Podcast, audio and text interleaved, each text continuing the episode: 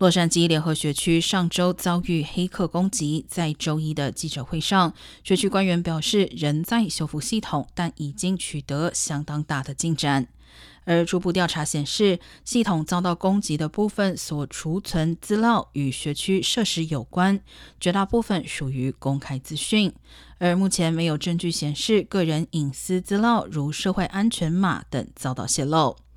系统遭到攻击后，学区要求所有使用者，包括师生以及家长，修改自己的登入密码，并且在上周五设立一条专线电话，协助处理相关问题。